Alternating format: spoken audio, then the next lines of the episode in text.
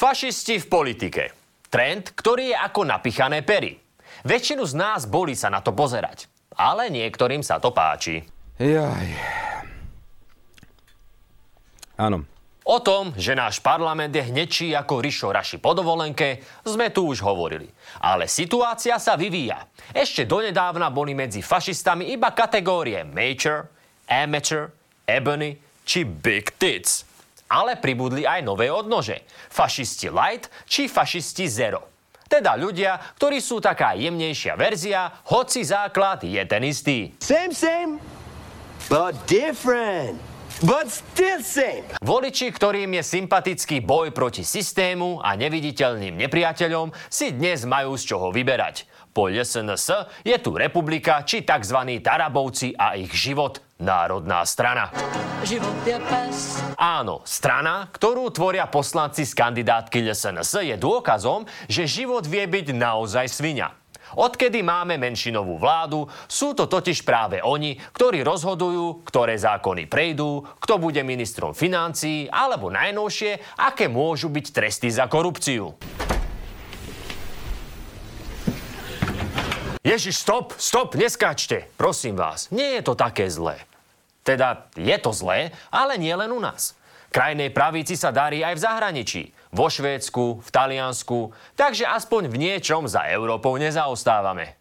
Sú na celom svete, rozumiete ma? Rozdiel je hádam len v tom, ako k ním u nás pristupujú tí, čo by mali byť akože príčetnejší. V prípade, ak by vládu podporoval pán Štefan Kufa, ale e, vra- e, pán Štefan Kufa so svojím synom, nepovažoval by som to za problém. Ale potom teda stojíte o podporu poslancov okolo Tomáša Ja Tarabu. stojím o podporu 150 poslancov. Áno, hrádza proti extrémizmu sa zrútila jak Kerčský most a nahradila ju spolupráca s extrémom. Čo všetko to znamená a ako sa to prejavuje? Sledujte. Dobrá správa je, že v našom parlamente sú politici, ktorí sa medzi sebou vedia pekne dohodnúť. Zlá správa je, že dohody zrejme vznikajú s fašistami a ľuďmi, ktorí k ním mali blízko. Cože? Boris Kolár by namietal, že v niektorých prípadoch nejde o fašistov, ale o tvrdých kresťanov. Lebo to je taký nový trend.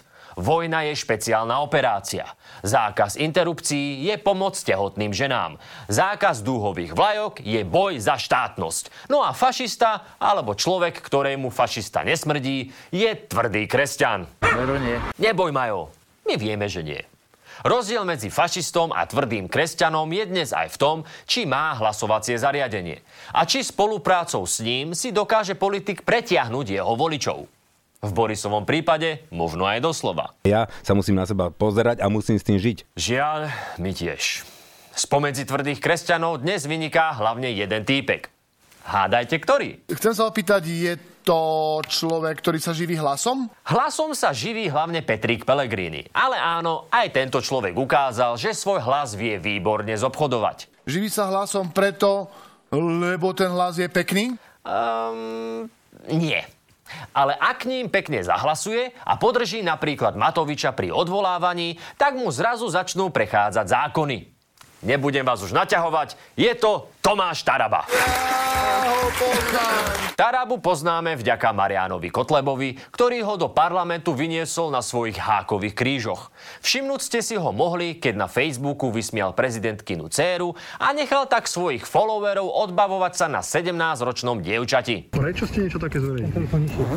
No, ja som zverejnil, že, že dcera pani prezidentky je veľmi nádejná modelka, ja som nič nezverejnil. To je to, čo zverejňujú od včera, alebo aj dnes, myslím, všetky médiá. Ja, Ako ste to teda vymysleli? no tak, jak je to napísané, že je veľmi nádejná modelka. Hej, jasné. Presne tak to myslel. Ale že sa bude komukoľvek smiať človek, ktorý má sám na líci chlpaté znamienko a v ušiach toľko chlpov, že by ich mohol použiť ako lapač snov, tak snad sa neznižíme na takú úroveň, že tu budeme hodnotiť vzhľad ľudí. a ja som to myslel skôr tak, že jeho ucho je nádejný filter do vysavača. Aha, OK, teda, tak poď ďalej. Ďakujem. Taraba sa zviditeľnil aj vtedy, keď sa postavil na stranu slobody a priniesol veľkú obetu. Prestali jesť horálky, lebo podporili očkovanie.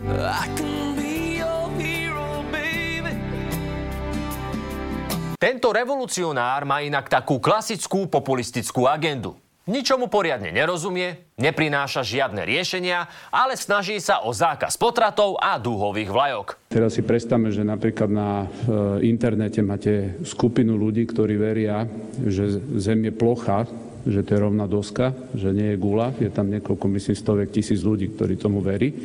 Majú na to právo, nech tomu veria. Ale predstavme si, že by bol zvolený nejaký reprezentant tejto komunity do štátnych a verejných funkcií a teraz on vyvesí túto zástavu, ktoré on veľmi hlboko verí, že ho stelesňuje a bude tam tá zástava vysieť. No, to by bolo hrozné. Skoro také hrozné, ako keby ľudia, ktorí veria na uja, ktorý býva na obláčiku, je u nás, myslím, niekoľko sto tisíc ľudí, ktorí tomu veria, majú na to plné právo, boli zvolení a začali presadzovať veci, ktorým oni veľmi hlboko veria. Jaj? Tak toto sa už deje. Ale na časy, kedy sa Taraba venoval iba vlajkám, budeme ešte s láskou spomínať. Poslanec, ktorý sa do parlamentu dostal na kandidátke LSNS, vo svojich návrhoch noviel trestného zákona a trestného poriadku napríklad hodlá znížiť trestné sadzby v prípade majetkovej trestnej činnosti, umožniť, aby sa človek, ktorý spreneverí eurofondy, mohol vďaka účinnej ľútosti vyhnúť väzeniu, umožniť, aby verejný činiteľ, ktorý perie špinavé peniaze, nemusel stráviť roky za mrežami, ale vyviazol len s podmienkou umožniť sudcom väčšiu voľnosť pri ukladaní trestu prepadnutia majetku a obmedziť ho len na nelegálne získaný majetok, umožniť použiť v prospech obvineného aj nezákonne získaný dôkaz. Wow! V krajine, ktorá je korupciou prerastená ako slanina, chce Taraba zmierniť tresty za pranie špinavých peňazí. Debil dostal nápad! Debilné Tarabové nápady by sme si nemuseli všímať, keby o nich nerokoval už aj s ministrom spravodlivosti Williamom Karasom. Ja sa chcem opierať v zásade o, o všetkých poslancov dobrej vôle, ktorí to majú upratané a ktorí chcú posunúť veci do... No, Taraba to má úplne upratané. Najprv proti Matovičovi napíše toľko statusov, že to Facebook nestíha postovať a potom ho podrží v kresle ministra. Zadarmo. A jediné, čo chcel doteraz posunúť, je zákaz dúhových vlajok do druhého čítania. Čo mu našťastie nevyšlo.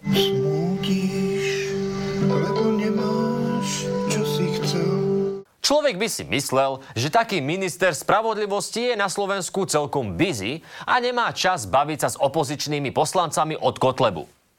Ale nie je to tak. Ja som tam vnímal, že sú niektoré mená, ktoré tam boli na nejaké kandidátke, ale mali tam nejaké memorandum, nejaké výhrady k tým e, konkrétnym rizikovým veciam, ktoré pre mňa sú červenou čiarou, či to znamená vzťah k holokaustu, vzťah historicky k slovenskému štátu. Čiže Karas nemá problém rokovať s týpkom z LSNS, ktorý má jasno v tom, ako je to s holokaustom. A že mu nevadilo stáť pri ľuďoch, ktorí v tom jasno nemajú, to je v pohode. Jasné, človek sa môže aj zmeniť. V extrémnych premenách napríklad. Ale extrémistické premeny, také sa dejú veľmi zriedka. Aj keby to bolo super. Si predstav, že by fašistom zaklopal Maroš Molnár. Vybral som si ťa do extrémistických premien. Máš šancu na nový život. Ale musíš prestať žrať tie fašistické sračky. Dávajte pozor na to, aby vám ramená sa nevyťahovali pri pohybe rúk do strany. Taraba sa inak proti termínu fašista tvrdo ohradzuje. Až tak, že Kolíkovú zaň bude žalovať dovtedy, kým neskončí s holým zadkom. Lacnejšie a jednoduchšie by bolo nepcháť sa do parlamentu na kandidátke fašistov a netrčať zo zadku Kotlebovi. Je to veľmi jednoduché. Je inak zaujímavé, že z odborníka na interrupcie a štátne symboly je zrazu odborník na trestné právo. Ja si myslím, že ak by tie návrhy pripravovali advokáti pana Fica, Kaliňáka, Jozefa Brhela, Norberta Bödera, tak by nevyzerali inak. Takže toto nebude typické trdlo z LSNS, čo nevie robiť s počítačom. Naopak, robiť vie aj s Pčolinského kamošom a Kaliňákovým susedom Petrom Koščom a prichádza s návrhmi, ktoré môžu pomôcť Ficovi a jeho blízkym. Nie je to bežné, ale my Juraj nežijeme bežné časy. Ale treba uznať, že táto situácia je naozaj výnimočná. Aby minister spravodlivosti v protikorupčnej vláde rokoval s ex-fašistom o znižovaní trestov pre korupciu a zmenách, ktoré pomôžu oligarchom na súde?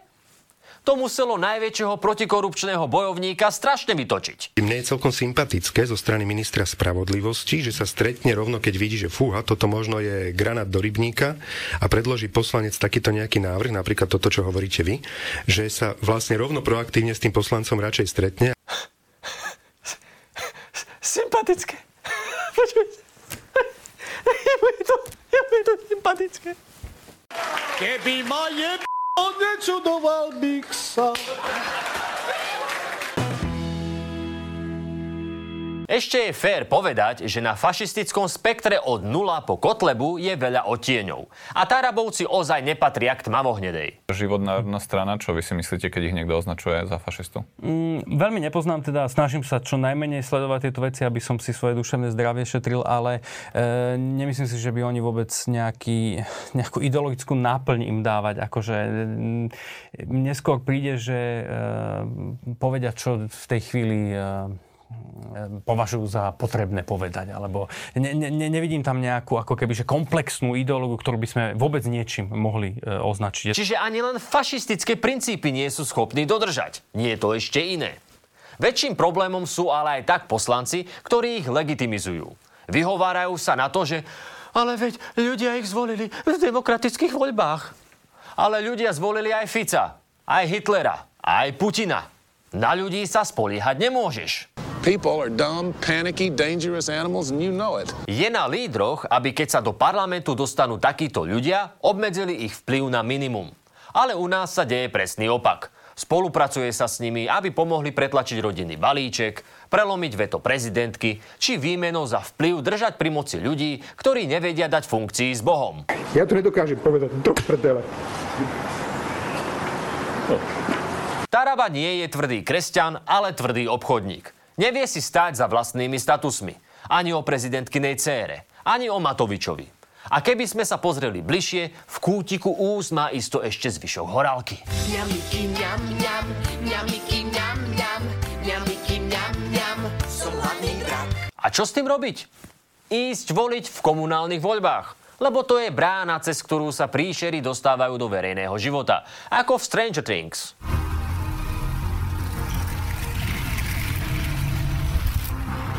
Tam je priestor jasne povedať, že Marek netreba.